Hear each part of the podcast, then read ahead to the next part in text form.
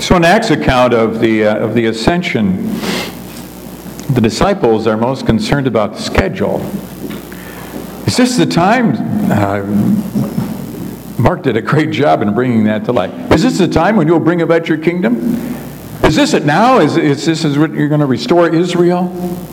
The son of David, is this the time when, uh, when Israel is going to be mighty again and crush, crush Rome and our oppressors? Is This is the time when you are going to straighten out all the corruption? Is this the time? Is this the time? We've been waiting for this time. You've been talking about this time. You always talked about the kingdom of God. The kingdom of God is here, it's there, it's hidden. So many of those things we can't understand, but, but after a while we, we were infected by them, those kinds of images in ourselves, just by listening to you and going back to your words again and again. In your example, Jesus, you, you have portrayed a different way of life, a different purity of relationship with God. And uh, we remember how you said in the upper room that uh, it is your prayer. We heard you pray to God that, that we would be one the way that the Father and you are one. We feel one with you right now, Jesus, here on this hill. Uh, you called us here. We're your followers. We're faithful. We're in this zone. There's this theophany thing going on. Is this the time? We're ready.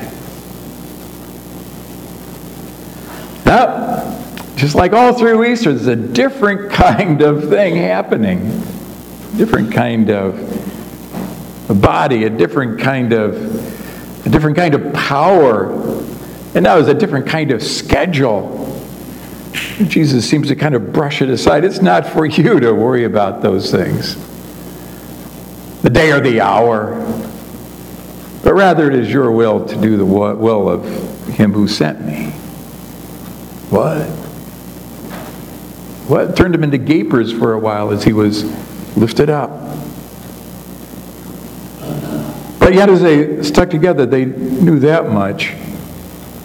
And as they continued to pray and as they as they kind of lived from minute to minute and hour to hour, maybe kind of thinking that something else imminently was going to happen. And, well, wait a minute, didn't he say to stay in Jerusalem and, uh, and wait for the coming of the Spirit, the Counselor, the Advocate, the Paraclete?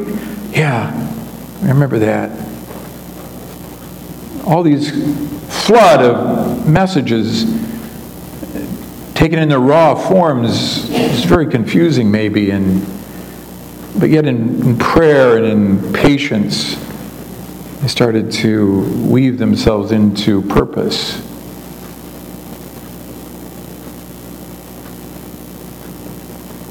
As things turned out, that day is yet to come when Jesus will descend the way that he ascended on that day. I believe that's going to happen. I don't know exactly how, and sometimes I muse about it and wonder about it. But it seems like there's a different schedule because of a different plan that the disciples had in mind. Not a plan of quick solutions, not a plan of might and dominance, not even a plan of, um, of charismatic power that'd sweep all over the land and everyone would, would see and know that the Lord is God and that Jesus is the Christ. Not even that. But rather, the plan was to use what they were equipped to do.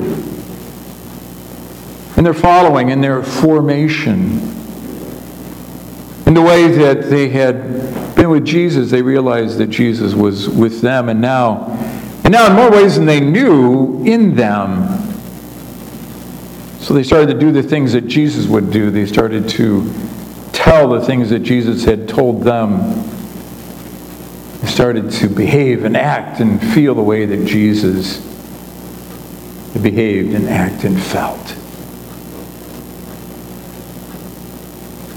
Early church historians talk about the, uh, the early disciples and, uh, and said, well, there were, three things that, that came up again and again about those early disciples in, in those weeks and months and years uh, following the ascension, the time when they had to face the reality that, hmm, Jesus is on a different schedule because it's a different plan.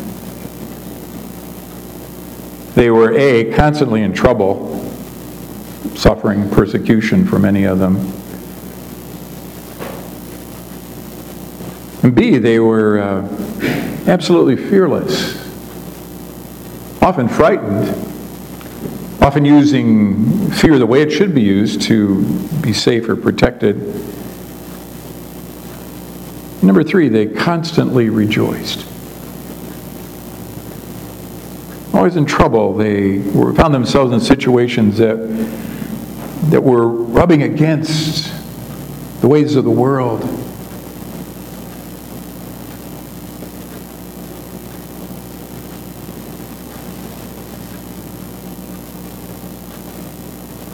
And that plan still seems to be in effect. I think we're still on schedule. The Acts of the Apostles, you turn page after page, and, and, it, and it comes to an end with with Paul's life fading, coming to an end. We don't know exactly how he died. But the Acts of the Sent Ones continues. And generations and turning other ones into apostles, sent ones, you and me. Doing as best we can to learn of him who prayed, Oh, Father, that that we would be one. I pray for these followers that we would be one. As you and I, Father, are one. That's pretty tight. That tight? Yeah. And what did he say? And this is eternal life. This is life eternal. Quality of life that is filled with God's presence.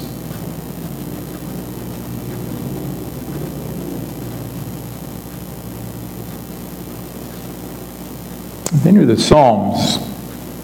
Cheryl led us in the psalm about, uh, oh God of the widows and the poor. We could put in our own categories that we know. Of the prisoners, of the homeless,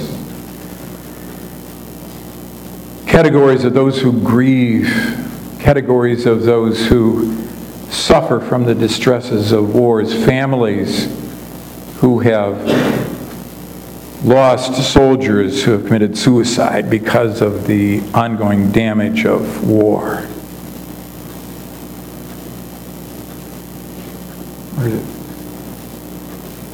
Those who have served that struggle with post traumatic stress syndrome, possessed by it.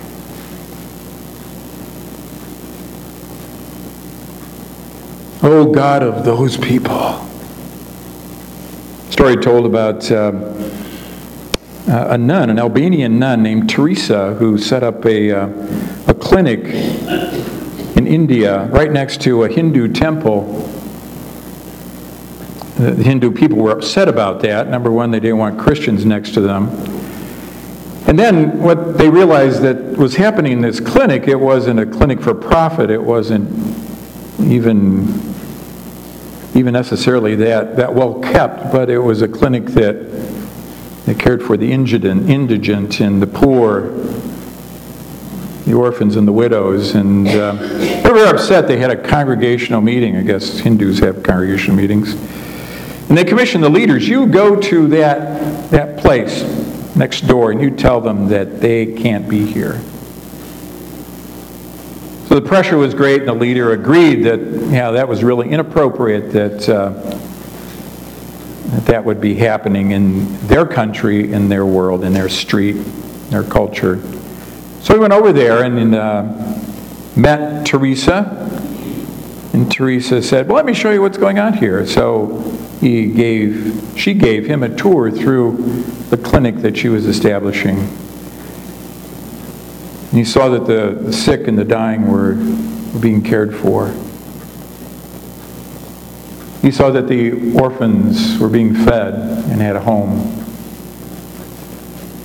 He saw that families were being reunited and kept together. And he saw Teresa and other followers of Jesus that were, were doing everything they could, not praying and worshiping with their Bibles and with their hands in the air, looking up, waiting for the coming of Jesus, but, but there with their sleeves rolled up and caring for the lost and the lonely, the sick and the dying.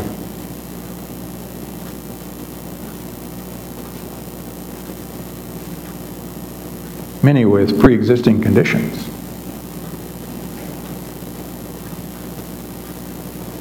The leader of the Hindu temple went back. The temple, they had a meeting again. Well, well, did you tell them? Did you tell them that they have to get out of here? Go somewhere else, that they have to be in the country? And the leader said, You know, when we do the things that they're doing over there, then I will tell them that it's time to leave. But they stayed. The story and the legacy and the example of Mother Teresa is legendary. She was part of the plan. She's in the schedule. It happened then. It can happen now.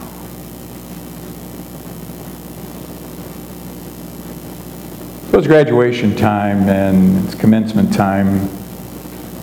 Also in the church, Jesus graduates from Easter and resurrection, graduates from the earth, but it's commencement, it's a beginning.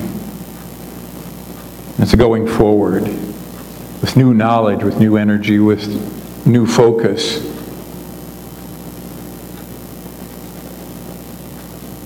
And the pastor's on the sideline with a light stick saying, Come on, come on, keep going. Keep going, keep going, let's not gape. We have to stay on schedule. It's Jesus' schedule. Amen. Let's sing and let's go to fellowship time. At the name of Jesus, this is a joyous song. 268. Let's stand.